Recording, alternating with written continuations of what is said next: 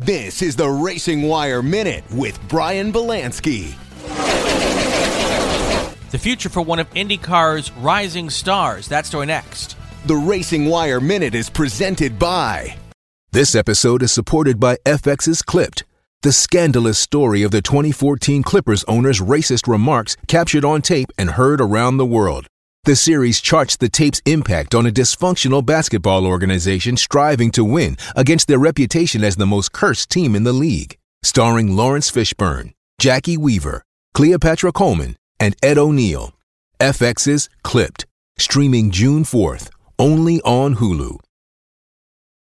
Colton Herta has emerged as one of IndyCar's brightest talents, but the question remains is how long he will stay stateside. The young American could have been in F1 quickly had team owner Michael Andretti secured a deal to buy an F1 team this year. That didn't happen yet, so that means Herta is back in IndyCar. Obviously, I love racing IndyCars, Herta said, but there is other stuff that I like to drive in my career, and some of that stuff, like Formula One, is time sensitive. You've seen how crucial it is to be in at a young age there, so it doesn't happen later. He's right. If you don't get to F1 young, you just don't get to F1 these days. Herta is 21 years old, so time isn't running out fast, but if he's going to go to F1, he only has a few years to make that jump.